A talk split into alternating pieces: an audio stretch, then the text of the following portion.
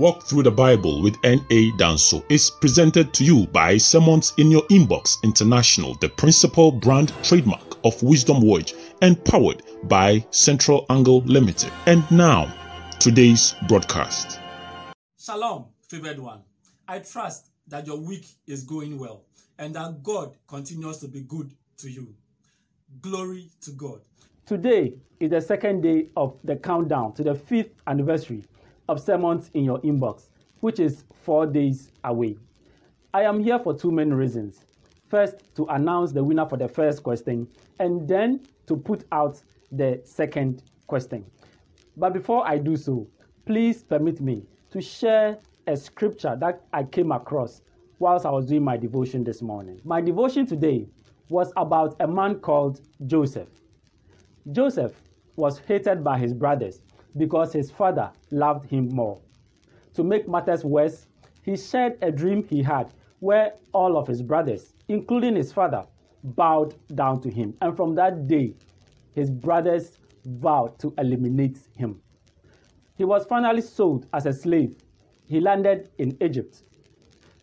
He also landed in prison because he would not sleep with his master's wife, who lied about him. In prison, Joseph showed such godly character traits that he was put in charge. Later on, his prison mates had dreams. He interpreted them. He even told this gentleman that please remember me when you get out of this prison. But he was forgotten soon as he left the prison gates. He was imprisoned until Pharaoh had a dream. And in all of Egypt, there was no one except this gentleman, Joseph, who could interpret this dream. He was sent by the Pharaoh. He was set free. And before he knew, he was the second in command in the whole land of Egypt, the civilization at that time. Next thing he knew, he was even advising the king's advisors. King David summarized this story in the book of Psalms, chapter 105, verses 19. He said, Until the time came for the Lord's word to be fulfilled, God tested Joseph's character. Today, I am here to tell you that all the challenges and problems you might have faced in the past, or perhaps the trials that you are going through right now, God wants me to tell you that the time has come for his prophecies, for his word in your life to be fulfilled. You know the specific problems you are dealing with. This is the season that God's word will be fulfilled in your life.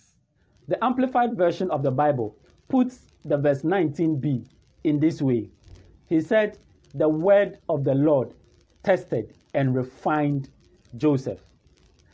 So many times we try to blame people, we try to blame circumstances for the problems and challenges that we encounter.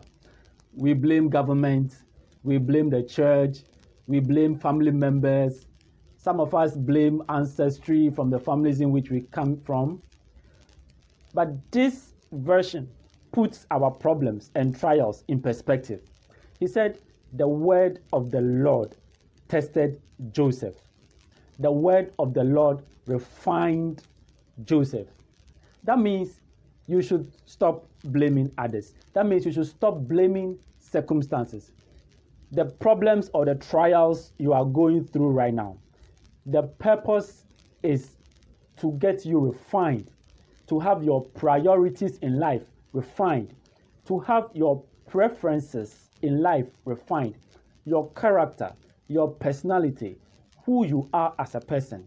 The word of the Lord wants to refine you and test you so that the prophecies concerning your life will come to pass. And then, after the word of the Lord has refined your character, it has refined your emotions, after it has refined your mind, God will cause Pharaoh to open the prison doors. He will cause Pharaoh to send for you. He will cause Pharaoh to give you the breakthrough and the promotion you are looking for in your life right now. May God bless His word in our heart and cause it to come to fruition in our life. Amen and amen.